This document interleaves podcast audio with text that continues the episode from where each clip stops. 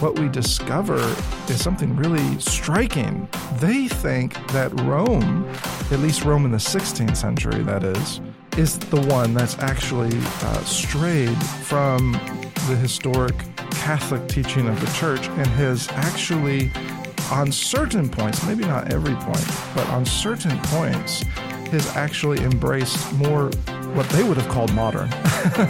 and by that, they mean more modern ideas and innovations themselves. Does doctrine really matter? The Apostle Paul once wrote to a young pastor named Titus, instructing him to hold firm to the trustworthy word he was taught, so that he may be able to give instruction in sound doctrine.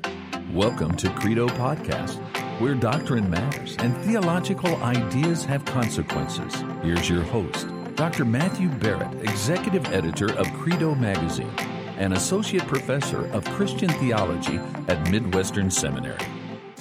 Welcome to the Credo podcast, where doctrine matters and theological ideas have consequences. I get to be your host today. My name is Sam Parkison. I am Associate Professor of Theology at the Gulf Theological Studies, coming to you from Abu Dhabi in the United Arab Emirates. And uh, uh, for my first guest of my new podcast, I'm going to have Matthew Barrett on uh, to discuss one of his forthcoming books. So, Matthew Barrett, welcome to my podcast. Absolutely, it's it's good to be on, and uh, what a joy! What a what how good to talk to you too, Sam.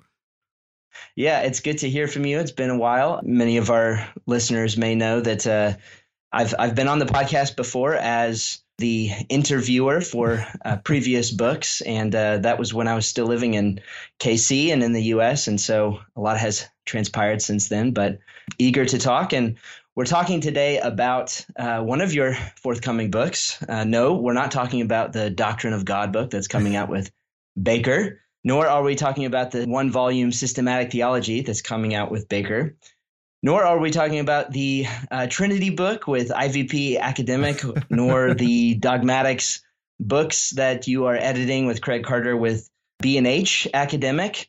We're talking about the Reformation as renewal, retrieving the one holy Catholic and Apostolic Church, an intellectual and theological history that should be coming out right around this time this podcast releases with Zondervan Academic. Dr. Barrett, you can understand why some people might think that uh, Matthew Barrett doesn't exist and he's just a persona of six or seven theologians that are writing books under his pseudonym. So maybe you can dispel the rumors and tell us how it's possible for one man to write so many of these books. Well, uh, the secret Sam, you, you really blew it, didn't you? Because we, we don't want people to know that you are the one that's actually writing these books. And I'm just, you know, putting my name on it. yeah. No. Yeah, I don't think so. no, I, I, love to write, uh, as you know, and have a passion for writing, as you do, Sam. I, you're a very talented and gifted mm-hmm. writer yourself. And I always tell people there's no secret to it, it's a lot of hard work and consistency but also enjoying something that you love to do anyways. And so mm-hmm. I always, those who have listened to the Credo podcast before know that I'm a fan of Stephen King. And uh, one mm-hmm. of the mm-hmm. things that Stephen King says is, to be a writer, it's something that you have to do anyways. It, it would it would bleed yeah. out of you regardless. so yep. uh, that's me more or less. Amen. Amen. Yep, I can identify with that for sure. Um, yeah, so let's talk about it. Let's talk about this book of yours. You have written this um, rather big book. I, I, was joking around with a group of my friends about how I feel like it's a, a flex if you can write a book with a, a title this long, this Puritan length ti- title and subtitle, and still fit the entire thing on the spine of the book. So you've written this very big book on the Reformation. And so the, the first question I wanted to ask you a little bit about your introduction and the reformers' self understanding, basically how they understood themselves in relation to their their project, what they thought they were up to, and specifically in light of uh, Calvin's letter to Sadoleto. But I, I also have kind of a broader question about your book as a whole. So maybe this is a good way to get at your introduction, to tie in the introduction, as well as this other question. So here's the question. First question. You set out to write a book about the Reformation And yet you've taken the first 350 plus pages to write about the medieval church. And so my first question is what gives? Why spend the first 350 plus pages of a book about the Reformation talking about the medieval church? Yeah, well, I'm glad you began with that question because sometimes, I mean, there's so many great histories of the Reformation out there. So I'm not by any means pretending that this book is, even though it's long, uh, is in in some sense, you know, a definitive history of the Reformation. I am clearly standing on the shoulders of many other great writers and historians. So that said, at the same time, I've noticed that especially with students or even those in the church, uh, if they pick up any book on the Reformation, as great as it may be, it is difficult to understand what the reformers are up to if you hmm. have no understanding of the Middle Ages. And I see this all the time. Students and pastors and, and churchgoers will jump right into, say, Calvin and his understanding of justification, or Luther and 1517, or Melanchthon, right, and, and his little work on theology, or whoever it may be. And they begin to read some of our current discussions back into the 16th century, in large part because they don't understand, first and foremost, that the reformers were very much medieval men. And if you don't understand what they're reacting to and what they're not reacting to, which is the more pertinent question, I think, then it's very difficult to understand their theology and their context, at least in its fullest sense. And so I think one of the unfortunate consequences of that tendency to just read the 16th century as if it's coming out of nowhere is this. We tend to look at the Reformation as just this total or even radical break with the past, which may serve some of our current polemical agendas well, but it actually doesn't serve to be an accurate understanding of the reformers very well. And I'm afraid that they wouldn't have recognized they wouldn't recognize themselves in some mm-hmm. of our own narratives. Uh, when you look at the reformers and their context, you mentioned Calvin and Cardinal Sadoleto. Uh, this is important because the reformers are being accused uh, from the very start of being innovative, uh, of being novel, and in the 16th century, that is a very dangerous thing. In fact, it could even be heretical, and they're mm. not they're not strangers to this accusation. So Rome is throwing out this grenade in a sense that the reformers have actually betrayed the church universal or as we could call it as the creed calls it the church catholic catholic with a small c right and therefore they're not to be trusted they're breaking from the the one holy uh, catholic and apostolic church and worst case scenario they're leading churchgoers in a heretical direction. This has consequences then for their spiritual state or their spiritual destiny, whether they will end up in heaven or hell. As you can tell, this is a very powerful, this could preach. Um, mm-hmm. The reformers react, though, to this by making not not by saying, "Yeah, you're right, we are breaking from the Church Catholic, the Church Universal." That would actually be more in line with certain radical reformers that the magisterial reformers really had no patience for. So, so what mm. is happening? Well, when you look at the 16th century Protestant reformers, they are arguing, no, we actually have continuity with the Church Catholic, the Church Universal. And not only does that continuity spread across major doctrines of Christian orthodoxy, from, say, the existence and attributes of God to the Trinity to Christology and so much more, but even on those controversial doctrines like soteriology and the church, they were actually claiming to have a certain continuity with mm. uh, the past, especially the Augustinian tradition and its heirs in the Middle Ages that they thought was not just convincing, but compelling and actually proof that they were not these innovative heretics. And I think we could even go further and say that when we look at some of their debates, what we discover is is something really striking. They think that Rome, at least Rome in the 16th century, that is, his is the one that's actually uh, strayed from the historic Catholic teaching of the church and has actually, on certain points, maybe not every point, but on certain points, has actually embraced more what they would have called modern. uh, right. And by that, mm. they mean more modern ideas and innovations themselves. Mm. And this comes out uh, when they start to reference who it is in the Middle Ages they're they're quite disturbed with. Now, it's not to say that they don't have you know certain critiques of a Peter Lombard or Thomas Aquinas. They do on on certain matters of soteriology and ecclesiology, but wh- when you look at the very genesis of the Reformation, we can get into this later. Their issue is is really with late medieval innovations. So think here, 14th, 15th centuries, just on the eve of the Reformation, that have taken form and had certain soteriological and ecclesiastical consequences that they the reformers think no this is actually out of step so that mm. the the the uh, counter argument is ironic a bit infuriating uh, as you can imagine for Rome because this is exactly what happens you mentioned Calvin Calvin gets uh, basically fired from Geneva. This is a long story right. there. But as he's in exile, so to speak, here comes Cardinal Sadoleto to write, who, who writes to the church in Geneva saying, Come back, come back to Mother Church, come back to Rome. Calvin has led you astray, and now's your chance to return to uh, this haven of safety. And basically, what I've said, Calvin responds that way.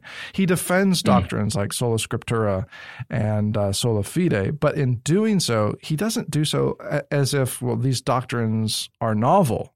He actually does so in a way to say, no, I, I am teaching the Genevans to actually be truly Catholic, maybe even more right. Catholic than you, Sadoleto, which of course yeah. doesn't sit well with with Sadoleto either.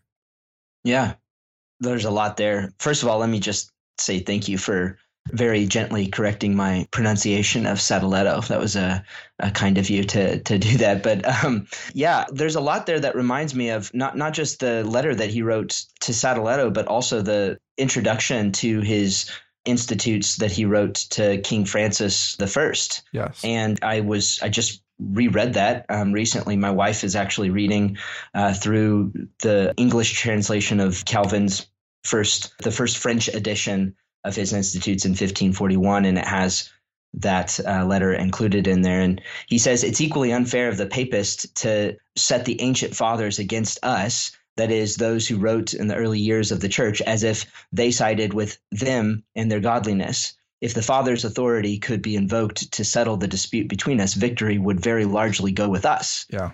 And so what you're saying here, it, it's not really news for those that are interested, at least even just to read some of the introductory letters written by uh, these reformers themselves. You know, these introductory letters to their great theological works. And yet there's this narrative that persists. You call it the oppositional narrative um, in your book by both Roman Catholics and evangelicals today mm. uh, that the Protestants were starting something new. And you described it as more of a radical Reformation impulse than the impulse of the magisterial reformers.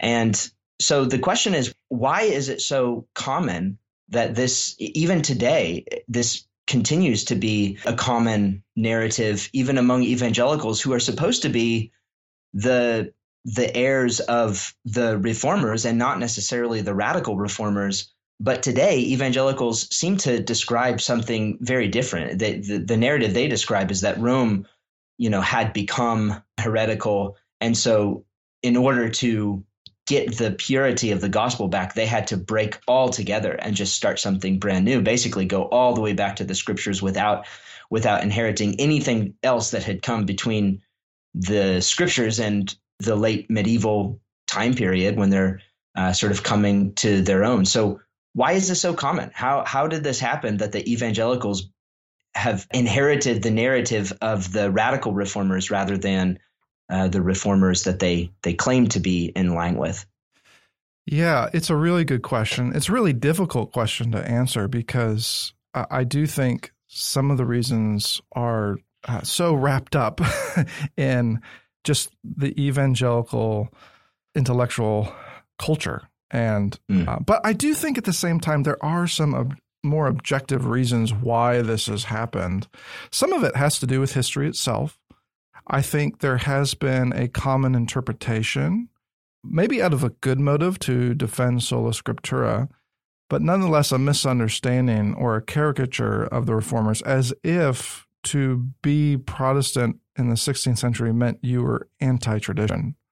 And mm. I don't know how to say this except to just say that's bogus. Uh, yeah. the, the yeah. reformers would have been mortified to hear that about themselves. Uh, in fact, even their debates over sola scriptura, in some sense, I mean, Heiko Oberman makes this point really well when he essentially says they're not so much debates over scripture as they are debates over what kind of tradition we should we should have mm. in light of scripture. Mm. Uh, and we can get into some of that discussion later in our next episode. I, I, know you want to talk about, you know, what is the difference between curialism and conciliarism and, yeah. you know, what is sola scriptura exactly, what is it not? But I think it's helpful to mention at this point that the reformers didn't react to Rome as if, oh, tradition needs to be dispensed so that we can get back to the Bible. I think that they looked at Rome in their day at least and saw, oh, they have actually a misconstrued elevation of tradition, in some cases, even to the level of scripture the answer then is to rightly understand tradition in subservience to scripture, but nonetheless to understand tradition and the way it was meant to be used and, right. and utilized. And so, in that sense, they're not dispensing with tradition at all. They're actually uh, appealing. I mean, that quote from Calvin is so revealing, right? Here is his preface letter I mean, out of everything Calvin could have said, it, but in light of some of the persecution that's taking place, especially amidst what we might call today these French evangelicals or French mm-hmm. Calvinists, in light of that, Calvin feels the need to say, well, if we had to put on the scales our position and, and your position, the church fathers would weigh the scale down in our favor. And so there right. you see a sense in which Calvin is appealing in this case, to a patristic tradition in defense of the Reformation. So that's the first thing I would say. The second thing I would say is I think also uh, some of this is really ironic, maybe even a bit embarrassing uh, because in the 20th century, it was actually Protestant liberalism that, that made a similar argument to the one right. that, that yeah. you articulated. I mean, you look at Adolph von Harnack, and, and that's the type of argument that comes out of Protestant liberalism. And you can see why, because Protestant liberalism in the 20th century is highly motivated to put forward a Protestantism well, as, as Harnack puts it, that's not shackled by the weight, yeah. uh, the chains of, of tradition. And so they go back and they read, they reread someone like Luther as this revolutionary mm. figure who actually is breaking with the church and, and its heritage entirely, almost as right. if he's this like uh, proto modern enlightenment man right. who's, yeah. who's ahead of the game. So, so it's a bit ironic for that reason too. But the other thing I'll mention here, uh, just for further thought, is I do think that sometimes when this narrative is perpetuated in, in all kinds of ways, I do think it's in large part due to a theological issue. And it's this I think that when we look at the Reformation, we forget that the reason the reformers have to focus so much on polemics is because there's specific doctrines in soteriology and ecclesiology that they are taking issue with. Right. The trouble enters when we then assume that, well, that means they must be taking issue with a whole lot more, if not everything. And that's the critical mistake. And I would say it's just a failure to actually do history in context, right? Yeah. Uh, and you see that today too. You know, if you ask someone, what does it mean to be Protestant? They oftentimes will immediately go to, say, the doctrine of justification. Now, that's extremely important, and we need to do that. But it's often revealing what they don't say. And, and Yeah. there is the, the reformers just, uh, I mean, I'm not the first one to say this. I mean, Richard Muller has done some great work in this area where he has shown that for good reason, the reformers did not need to take issue with, say, the doctrine of the Trinity or Christology. In fact, heaven forbid they thought, Right. because if they did Mhm. so, that actually would have proven Rome's accusation to be correct, that they are innovative, that they are heretical.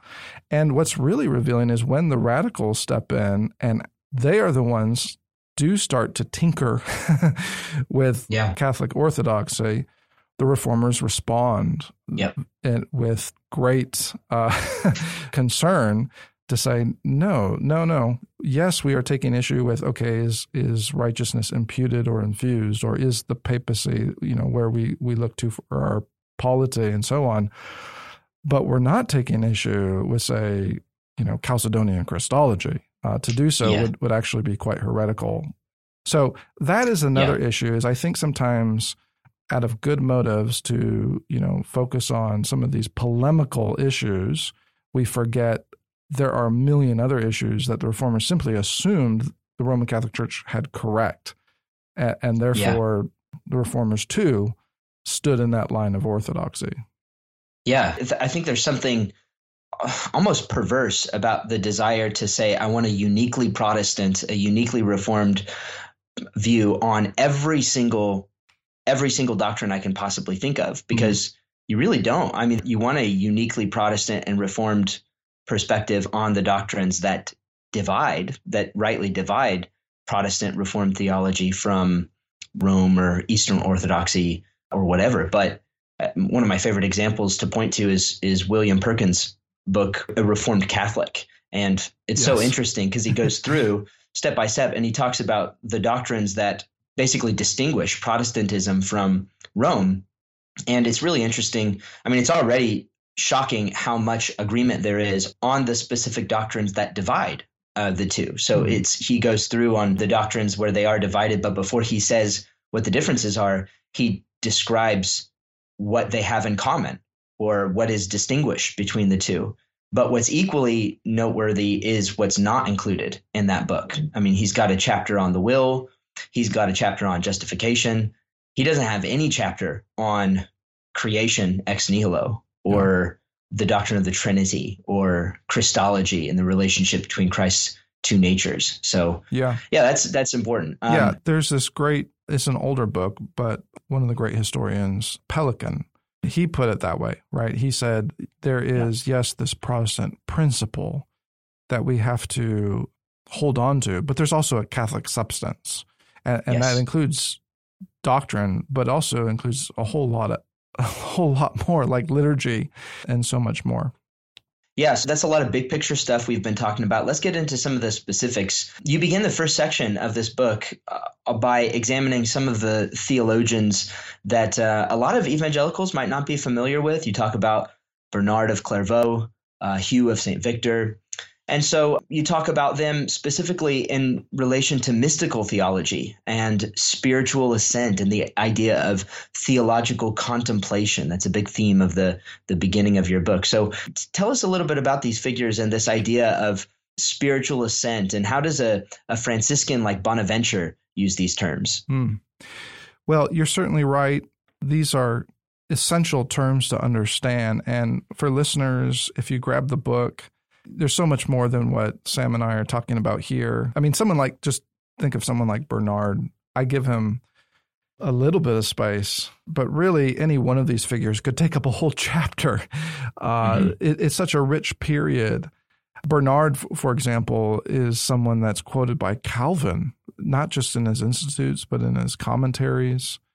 And so when you look at the reformers, they're not necessarily interacting with, with everyone in the early, high, or late Middle Ages, but you will notice when they are writing either commentaries or books on theology or even polemical treatises, uh, they are engaged. And I think that is is telling because uh, sometimes when we think of this period in history, we can tend to think, well, maybe the reformers went back and retrieved a, a mystical understanding, or at least uh, uh, in part, and they rejected scholasticism, and, and, we'll get to that in a minute. But I hmm. actually think that's too neat and tidy, and it, that's not actually how the period worked to begin with. Um, right. Yeah. Scholasticism and what you're calling this spiritual ascent and a type of mystical focus that even that word mystical is you know we we use it today uh, it's probably a bit more recent in use than than historical but uh, all of this was so intertwined i mean when you're talking about someone yeah. like a bonaventure or even a thomas aquinas it's not as if they separated out their theology to say, well, okay, here's my scholastic bit. and now, yeah. if you want to talk about spiritual ascent or, or, a mystical component, well, then go over to the those mystics over there, you know, a Henry right. or Hugh or Bernard or a Bonaventure. It wasn't like that, actually. It's not that there's no truth to, to those distinctions. I think someone like a Bernard or Hugh or, or Bonaventure do have a more what we could call definitive lean in in mm-hmm. that in that direction, that mystical direction. But even someone like a Bonaventure, he, in many ways, we could call him a scholastic. Uh, you start to see it come out even in his mystical writings. And then even someone like a scholastic, like Thomas Aquinas, has a very strong emphasis on spiritual ascent. And in fact, some have argued that his notion of participating in the likeness of God is at the very core of his scholastic theology. So that's a, a bit of a preliminary caution. It's not so easily divisible. But that said, yeah, I mean, when you look at someone like a Bonaventure, so here we're, we're thinking 13th century, this is a very fascinating test case because he writes this book called The Journey of the Mind of God. And here he is not trying to invent some type of mystical emphasis out of nowhere. Sometimes we get this impression of them. Actually, he's very indebted to uh, certain church fathers who've come before him, Augustine yeah. being one of them, mm. among others. Now, we don't have to talk about, you know, the whole book here, but I mean, it, it's not very long, and listeners could go pick it up. And what you will notice is someone like Bonaventure is entering into this conversation, this ancient conversation, and he's trying to understand how do we actually ascend to God? Because he's noticing in Scripture the many ways that the Christian life is described as a type of spiritual ascent. And so he yeah. grabs hold of, say, Jacob's ladder, you think of that narrative in Genesis, to say, yeah. well, actually, by the Spirit, through the Son, we are meant to ascend to the Father. And he goes back to this ladder, this you know imagery of a ladder, and says, "Well, this this is like Christ. Uh, Christ is the yeah. ladder by which we ascend." And, you know, we might be tempted to say, well, you know, maybe Bonaventure is just Pelagian here, as if this is something yeah. we mm-hmm. do by our own initiative. Actually, he's not. He understands that grace must be primary. Otherwise, this spiritual ascent will never begin. And he's not exactly removing scholastic categories either because he spends right. yep. interestingly enough in the midst of all this spiritual conversation he spends time talking about well, who is this God that we are ascending to? Well, he must be pure act, he must be simple, mm-hmm. he must be immutable, and and so much more. So I'll mention one other thing too. There is a hermeneutical dimension as well, uh, because he doesn't think that a literalistic uh, interpretation of Scripture will get you there. Um, right and this is sometimes is controversial in his own day because when he looks at something like poverty, which was a major, if you know the history of the Franciscans, this is a major emphasis with them. Bonaventure makes a, a very controversial move to say, well, it's not a literalistic understanding of scripture as if this poverty has to be strictly physical or a type of denying any type of wealth to our physical or even familial standing. Rather, he wants to describe it primarily as a spiritual poverty, which of course relates to the spiritual sense of Scripture. Now, all that to say, when you come to the 16th century, it might be tempting to think, well, oh, good, the reformers are just, you know, ridding the church of this type of mystical emphasis, but that's just not the case. You look at uh, Luther, for example. Luther is early, I mean, we're talking like 1508 to 1518. Luther has extremely high praise for this book called A German Theology, in which this is basically the, the German version of this mystical emphasis. He says of this book, no book except the Bible and St. Augustine has come to my attention from which I have learned more about God, Christ, man, and all things. mm-hmm. And from yeah. there, Luther goes on to talk about uh, the importance of this spiritual ascent. Now, at the same time, Luther will take aim. You could read his book, A Judgment on Monastic Vows, because Luther thinks, well, even though there's this right biblical emphasis, nonetheless, it is applied itself in the wrong way. And so he's going to make mm-hmm. a, a pretty strong critique of monastic vows to say, well, this actually works against it rather than for it in the end. But all that to say, even in the midst of that critique, the reformers are trying to preserve what I would call a Catholic spirituality. And so, whether yeah. it's Bernard or Bonaventure, yes, they're not in total agreement with them, and they will take issue, especially with the application of this mystical spirituality with something like vows. But at the same time, they do want to preserve its substance and actually reappropriate it for their Protestant cause. Yeah, that is that is so important. I think you're right that there is this impression. You know, I, I just finished reading that little book by Bonaventure, the uh, Mind's Journey to God, and was really edified by it. I think there is this temptation that you know, evangelicals, we read something like that and there's this knee jerk reaction to say, this is just Pelagianism. This is just, I'm going to pull myself up by my own bootstraps mm. and uh, sort of make this ascent up eh, to the presence of God. And often what we're replacing it with is not reformed theology because, you know, you, you mentioned that Luther has this category of the importance of, of German mysticism for him. Calvin also has this emphasis on a spiritual ascent you know, so these realities are not foreign from the reformers.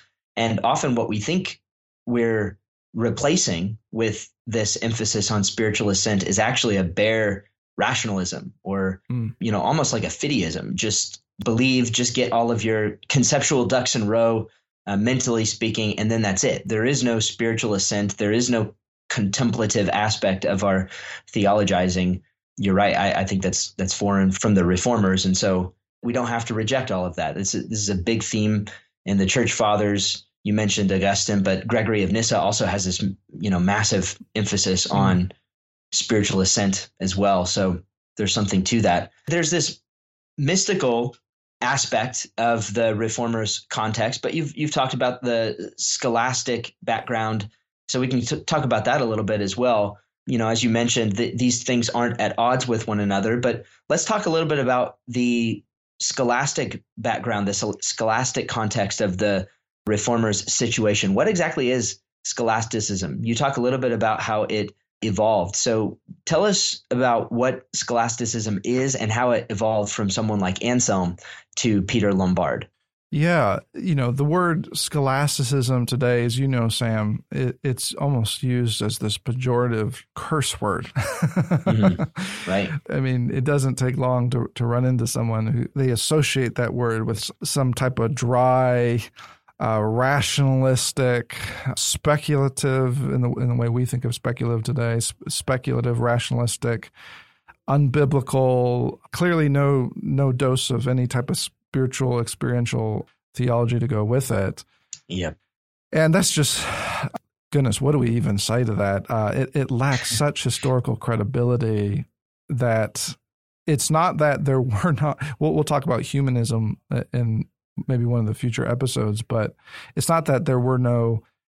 There was no one critical of scholasticism that didn't level those type of objections, but in say the humanist corner um, but as we'll see, there's even greater nuance there. But but it was usually based more on a misunderstanding or a certain polemical agenda, not actually on what scholasticism represented itself. And so that's the first thing that needs to be said is, you know, if you to our listeners, if you hear someone out there just using that word scholasticism as if well that's that's unbiblical that clearly is just dry dead orthodoxy um, the first thing to understand is historically speaking that's just not accurate so when we go back to the scholastic period it's been dated in various ways but and you mentioned anselm anselm in the 11th century he's a, a great a marker and, and some have even said, well, here is, you know, really the rise of, of scholasticism, though some have gone even earlier to look at someone like Boethius. But Anselm is is really critical. Now, there's a lot to say about scholasticism as it really comes into full bloom, into maturity. Scholasticism is actually referring not so much to a theology and philosophy, though though it is connected to one, but it is primarily about a method uh, really. Right. And when you see the rise of, say, the university setting, the scholastic method is meant to serve both professors and students alike in order to refine and clarify and actually come to better and, and more biblical conclusions, which might surprise people because they think of scholasticism as, you know, uh, really in conflict with the Bible. But when you go mm-hmm. back and you look, they're using the scholastic method to actually study the Bible. right. Yeah. And to study it in detail and to become not just better Bible commentators, but actually better Bible preachers.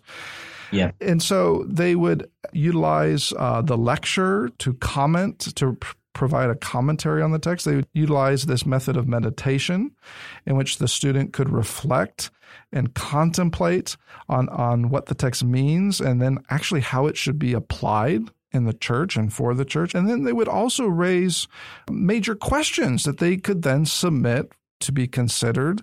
And those questions then could enter into a type of disputation in which students or even professors and scholars could engage one another, sometimes over controversial questions.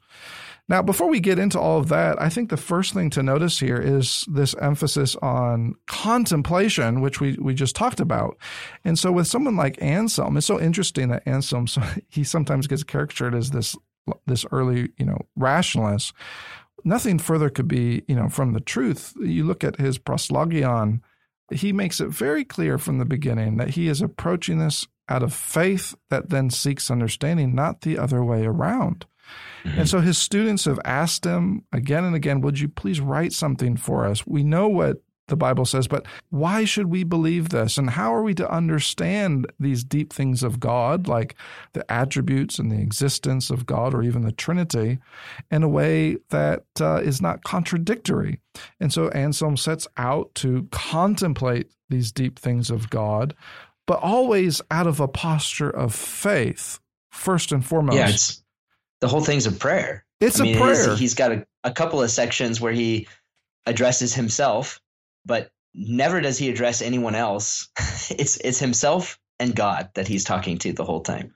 You're absolutely right. Uh, it's he begins on this with a prayer and he ends this way too, talking about yeah. the joy of heaven. In fact, he even yes. says at the very beginning that he understands that he's created in the image of God, but this image is so effaced, so worn away by what he calls the darkness and the smoke of sin, that he cannot know God unless God renews his image. And then he enters into this beautiful prayer to say, Lord, I can't attain your lofty heights, but uh, you know what is my understanding compared to you? but I do desire to, to know you, even if it's just a little. and then he prays, he quotes from Isaiah 7 saying, I do not seek to understand that I may believe, but I believe so that I may understand. And unless I believe, I shall not understand. And so this is really the heart of scholasticism moving forward. And I think that's really key to remember. Now, by the time you get to someone like a, let's just say someone like Peter uh, Lombard, you know, Lombard ends up writing one of the what we today would call the textbook on theology. And it's fascinating to look at because Lombard puts forward questions. And as he does so, you might think, well, are the students just supposed to regurgitate these? Well, actually, you know, if you're one of the brighter students, I suppose, uh, in the university setting by that time, you would have not just looked at Lombard's questions to understand okay, how does the Bible answer this? How are the church fathers answering this question? And, and, sometimes Lombard leaves it ambiguous for that reason because he's raising a question about maybe this hasn't been answered yet. But then, mm-hmm. if you're one of the brighter students, you come along and you make a contribution by writing a commentary on Lombard sentences and not just answering maybe some of the ambiguity, but perhaps even raising new questions yourself. And so, as you can see, this becomes a, a very rich soil, and the reformers themselves are born into the soil. They rise out of the soil, and they they know this method very well. When they are protesting that word scholasticism, we have to be careful because they're not necessarily protesting the scholastic method in fact, they're using it uh, as they speak, but mm. but rather they may be protesting certain conclusions that certain scholastics reached, and that's an important right. qualification because when you look at say Calvin and Geneva and uh, the Geneva Academy, they're using the scholastic method in order to teach these students because they understand this will bring them to a better, more clarifying even a more spiritual understanding of who they are in light of God and Christ, and even a better understanding of the Bible so that they can preach to the people of God. Mm. Yeah, there's so much there, and I'm going to practice some restraint because I want to. I want us to to go there, but that's that's the next episode. So we're going to wait for the next episode to talk about some of the basically who who it is that they have in their crosshairs when they use the word those scholastics. But before we go any step further, when we're talking about scholasticism, we have to talk about Thomas Aquinas. You can't talk about scholasticism as a category really without talking about Aquinas. And so you've dedicated a whole chapter to Aquinas and his influence. So maybe tell us a, a little bit about why it's so important for us to to understand Aquinas and what the reformers mean when they call him the sounder scholastic. Yeah. Yeah. Well, you had to go there, didn't you, Sam? yeah. This is your thing, right? Like he's he's your homeboy. Every time we want to get you in trouble, we just ask you about Thomas Aquinas. Yeah, so. yeah, I've noticed that. I've noticed that. Well, believe it or not, Thomas Aquinas is just one figure among others in the book, but I did feel the need to because he's not the only figure, of course, but I did feel the need to give him a good amount of space because he is so misunderstood by Protestants. I mean, when was hmm. the last time you saw any Protestant write a book on Thomas Aquinas? And yet, if you walk into any type of theological library, you'll notice that there's mountains of books on Thomas Aquinas, but they're not by Protestants. Yep. And right. so this, you know, there's all kinds of reasons for that, but this hasn't helped uh, when you go back to the 16th and the 17th centuries, even the 18th century, you notice an entirely different situation. First of all, the reformers and their heirs. So think here not just a first generation, but second generation reformers, and not just second generation reformers, but we'll talk about this in a you know, maybe we can get to this in another episode, but that period called Protestant Orthodoxy, or mm-hmm. even that slice of it called Reform Orthodoxy. Well, everyone from Peter Martyr Vermigli to Martin Bucer, Jerome Zanchi to goodness, Stephen Charnock and a Puritan like John Owen and, and so many others, in one way or another, they are indebted to Thomas Aquinas. It's as simple as that. I, I don't, mm. and that's not even a prejudice. That's just that's just history. There, when you look at their writings, sometimes it's direct and sometimes it's indirect, but they are constantly in conversation with Thomas Aquinas. You'll see it in Francis Turretin. Now, of course, he's going to be careful because of the still the polemics with Rome at that time. Right. But whether it's Turretin or Charnock or Owen, I mean, Owen is in a context in which he's trying to counter Arminianism and Socinianism. And where does he go? He goes, well, the doctrine of God's at stake. So he's going to go right back to Thomas Aquinas right, and start yeah. talking about everything from pure actuality to the doctrine of the Trinity to Christology. So I just want to dispel that myth from the very beginning. When you look at Thomas Aquinas, there's a reason why whether it's a, a Martin Bucer or Peter Martyr Vermigli, uh, whether it's a Theodore Beza or a Francis Turretin, there's a reason why they use different labels, but in the uh, grand sweep of things, they all say out of all the scholastics, Thomas Aquinas is the sounder one. He's the sounder mm. scholastic. And the reason for that is because, well, when you compare Thomas Aquinas to those scholastics in the late Middle Ages, which we will get to another episode, you know, figures like Duns Scotus or William of Ockham or especially Gabriel Biel, there's a world of difference.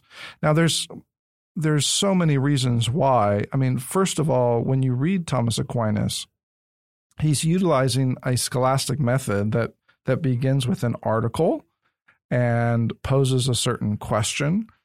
It's often a specific question. Is the Son, this would be a critical one, right? Is the Son consubstantial with the Father? And then what's so fascinating about Thomas's method is he first raises objections that might counter his position. And he even he he knows them really well. That's the thing about Thomas is he's not just putting forward a straw man. He actually knows these objections so well. And then he yeah. puts forward his own on the contrary, which is usually one sentence where he'll quote the Bible or perhaps a church father, and then he'll give his reply. His reply is actually really brief. It could be a paragraph, it could be a page, maybe two pages at most. And then he gives his counter to those previous objections he raised. Now, this style is really helpful because it allows Thomas then to talk about everything from the fourfold sense of Scripture to the doctrine of the Trinity to Christology and and yes to even predestination and and grace. Yeah. And so yeah. one of the things that they recognize is well the majority of the summa that that Thomas wrote the reformers had no issue with. I mean, they mm-hmm. they mm-hmm. wouldn't they wouldn't dare to. Otherwise, Rome would say, "Yeah, you're you're actually you are innovators."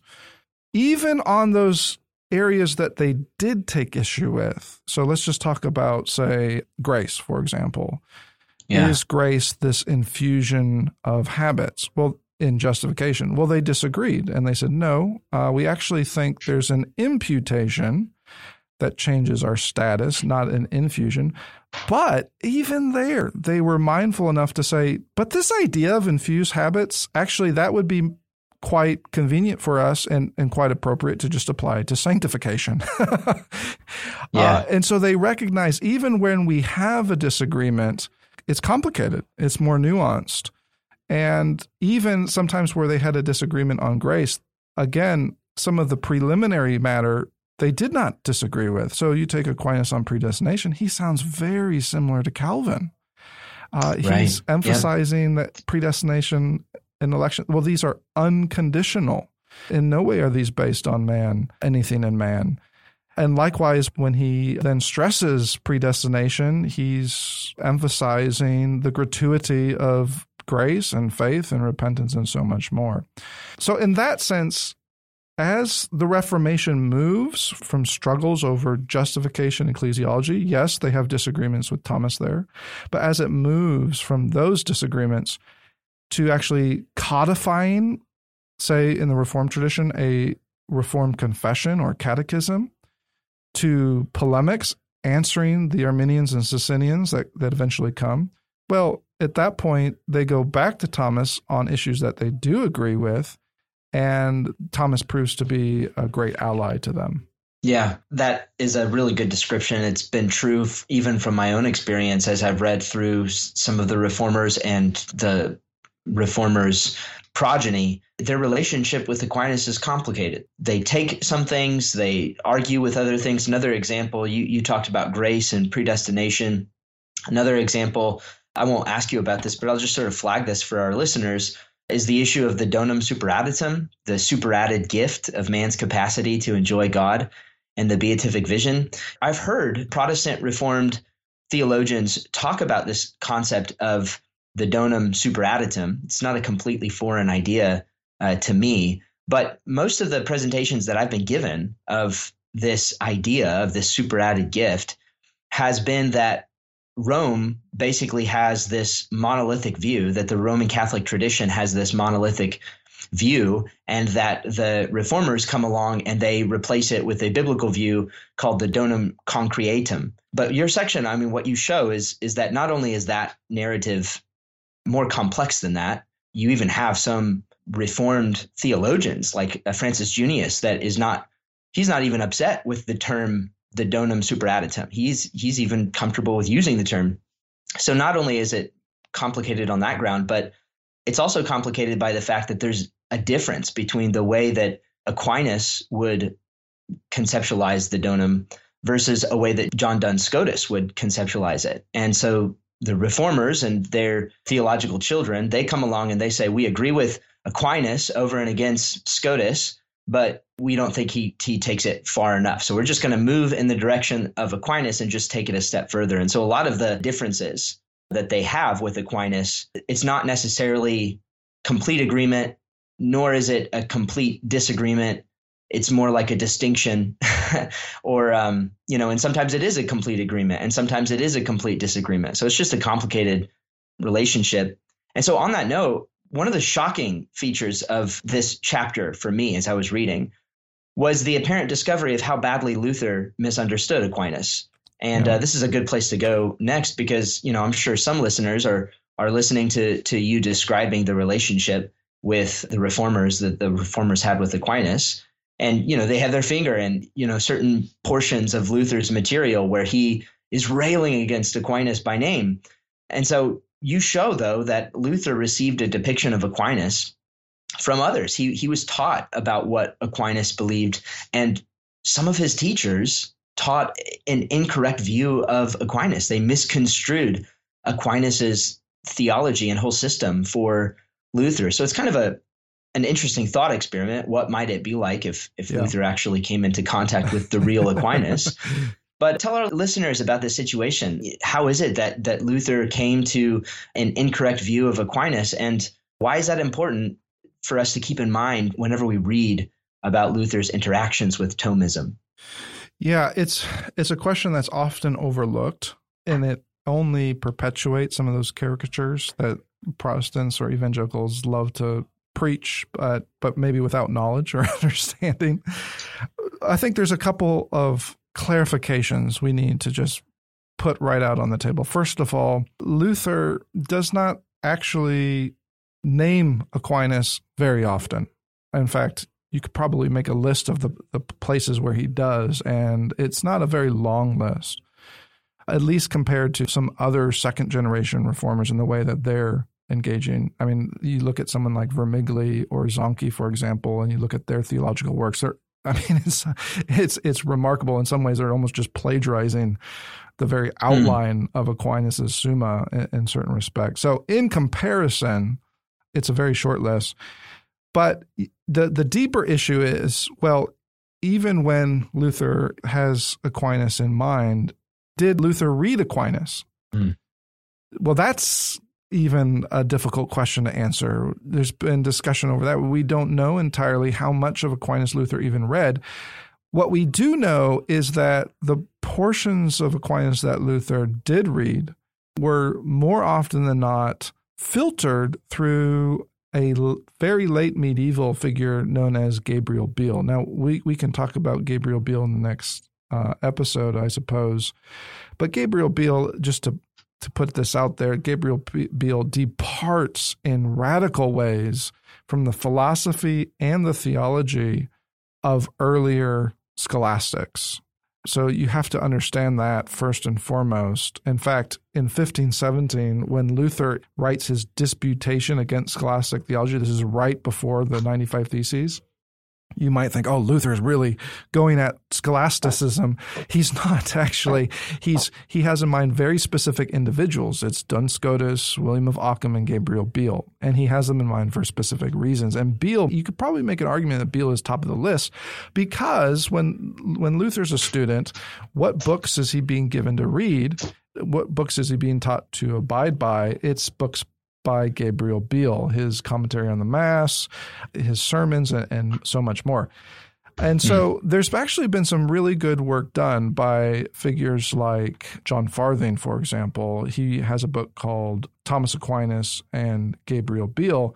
And he, chapter by chapter, he demonstrates that in countless ways, even major on major doctrines, Biel misinterprets Aquinas himself And mm. that misinterpretation then is perpetuated down to Luther to give Luther really a wrong impression of Aquinas. Now, when we say misinterpreted, what do we mean? Well, to be very blunt, there's discussion among historians was Biel Pelagian or semi Pelagian? But mm, that aside, yeah. either way you go on yeah. that, the point's been made by Farthing that, well, the Aquinas that Biel is representing to Luther is one of those. It, it sounds yeah. as if Aquinas is just in agreement with Biel when it comes to free will, whether there's a need for predisposing grace, his understanding of sin, merit, infused grace, love. And so it's no wonder that Luther, in many ways, just assumes, oh, Aquinas must be of this, this same stripe, the same clan. It's really unfortunate. Now, you know, would the Reformation still have happened? You know, that's a fascinating hypothetical. I think it would have changed things in, maybe some significant ways. And actually, I, the reason I think that is because when you look at Luther, wasn't trained as a Thomist. He was trained in this school of Gabriel Biel. It's called the Via Moderna. But mm-hmm. when you look at others who were trained as Thomists, like a Martin Bucer, for example, they don't have the same reaction that Luther had to Aquinas. In fact, it's not that they don't have any disagreement, they do, but they're also quite willing to retrieve Aquinas when it proves advantageous to, to demonstrate right. that no, we too, as reformers, fall within this Augustinian and Thomistic understanding of philosophy and theology. So, all that to say, I think it would have changed things. And, and looking at some of these other reformers, I think there is proof of that. I don't think, though, that some have gone this route. I don't think that it would have prevented the Reformation. Um, right. Because even though there is this continuity that Luther is just unaware of, there's still, first of all, what we might call the more ecclesiastical and societal issues. Luther's a pastor, yeah. he's on the ground, he's noticing the abuse of indulgences. Well, that he still would have taken issue with that. When it comes to, say, even justification itself, it sure would have helped Luther to have a better understanding of Aquinas. I think he would have found an ally in Aquinas on his debate with Erasmus over the bondage of the will, for example, and predestination. Yeah. At the same yeah. time, though, he still would have taken issue with Aquinas and whether justification is by means of infused or yep. imputed grace. And so those issues right. still stand in the end. Yeah.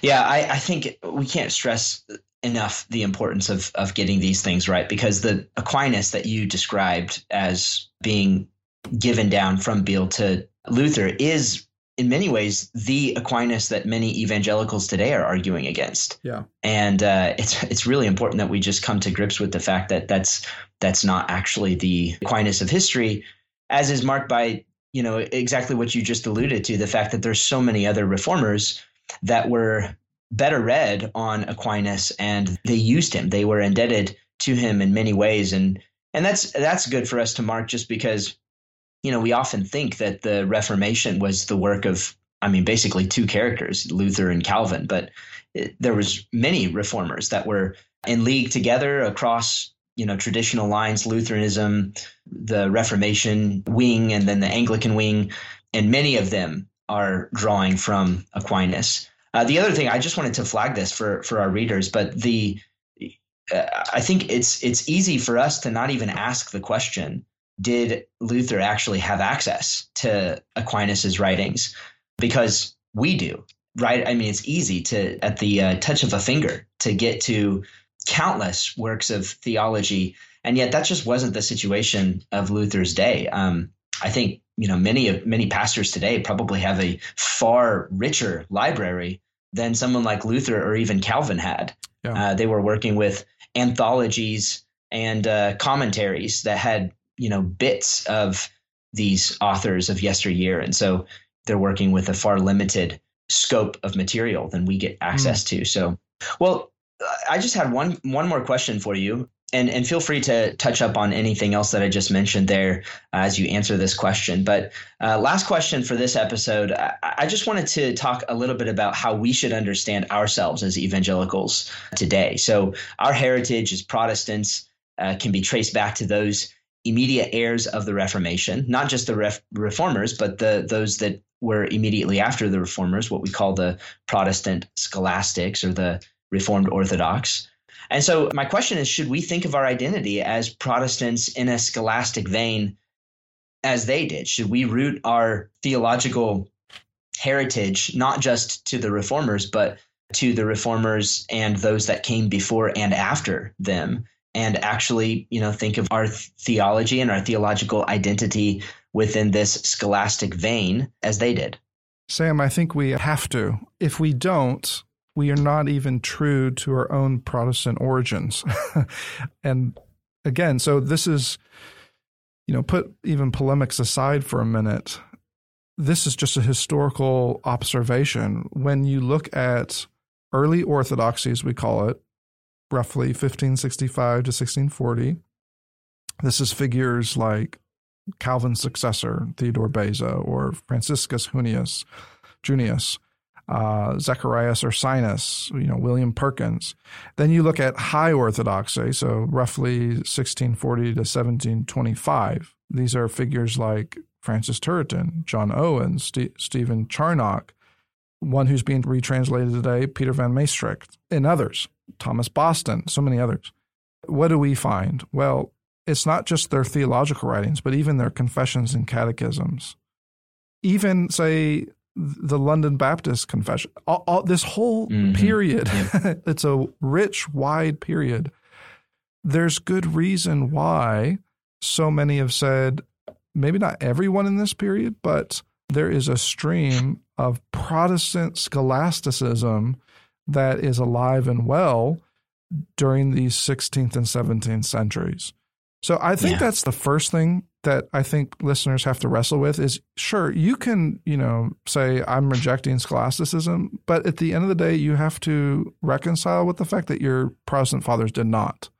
In fact, yeah. you yeah. know, you don't have to just listen to me on this. If you read someone like he he uh, died not too long ago, but David Steinmetz, his book Calvin in Context, you might think, well, okay, well, Calvin wasn't, right? Well, he, he has a chapter called The Scholastic Calvin. yeah, yeah. And he actually just looks at the evidence across Calvin's writings and shows so many ways providence to distinctions on types of necessity to interpretations of God's attributes, to the atonement of Christ, to uh, Christ as high priest, to uses of Augustine in Aquinas to kingdoms, to predestination. I mean, I could keep going on. He looks at these and so many other instances and just shows again and again yes, Calvin is reacting against this word scholasticism as he sees it a, a, more innovative version of it in France that actually betrays earlier scholasticism. But as for the scholastic method, and as for the realist philosophy and even the theology that comes out of certain scholastics like Aquinas, Steinmetz shows, well, there's a sense in which we can even call Calvin a scholastic.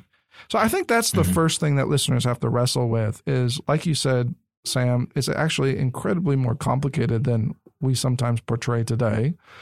And when you look at some of the best historians of the last century, historians like a David Steinmetz or a Richard Muller, they have given their lives to demonstrating this. And so sometimes the popular narrative has to catch up with actually the academic and, and good historical scholarship. But the last thing mm. I'll mention is this I do think there is a theological point to make here as well. If we really do, like the 16th and century Protestant scholastics did, if we really do take Catholicity seriously, then we can't just uh, ignore this question. We just can't. Yeah. Because they didn't. And to be a Protestant scholastic was pivotal to not just earlier debates uh, in which they utilized uh, certain scholastic insights in their polemics, but even later debates when suddenly the conversation changed. And now, mm. because of certain groups like the Socinians, they have to defend things that the previous generation could take for granted. So, mm, yeah. you know, you don't, Calvin didn't have to address in extensive ways in his institutes matters of orthodoxy over, say, the attributes of God. But now, now, his children and heirs, they need to. Yeah. And those things can't be assumed anymore. And so both the scholastic method as well as certain scholastic theologians become not just relevant, but instrumental for that reason. And I, will even go a little bit further and say it's not just for their own personal writings in theology, it's even for their codification of, say, in, you know, in the Reformed wing with the Reformed confessions and catechisms themselves. So don't see this as, oh, this is just an academic issue. To them, yeah. it's that and more. It's actually a church issue. It really is good news for us that we get to inherit uh, so much more. It's like it's almost like discovering if you're a little kid, you grow up in a little house, and then you discover a secret passageway, and you discover that your house is so much bigger than you thought it was. So really, I mean, I, I don't know why we wouldn't be eager to discover that our heritage is far richer than we thought. And like you said, it, it could provide incredibly important resources for challenges today. That's the beauty of the scholastic method is that it gives you resources not only for rehashing out old ideas or uh, retrieving old ideas that have been lost, but also bringing those ideas into communication and into contact with new problems, new ideas, new controversies and being able to sort of address them in a thorough way that is helpful for our own generation. So I think you're right, and I hope it catches on. So thank you, uh, Matthew, for joining me on my podcast. We've been talking to Matthew Barrett about his forthcoming book, The Reformation as Renewal with Zondervan Academic. Do check it out. Uh, you can purchase it online where all good books are sold. And thank you for coming on, Matthew. I think I'll have to uh, have you back on for another episode. Sounds good. Let's do it. Now you can fill up on theology each day by visiting credomag.com. There you will find the latest issues of Credo Magazine with articles on key doctrines of the faith and regular video interviews with Dr. Matthew Barrett, where he answers some of the toughest theological questions of our day. Be sure to subscribe to Credo Podcast to join the conversation a conversation where doctrine matters.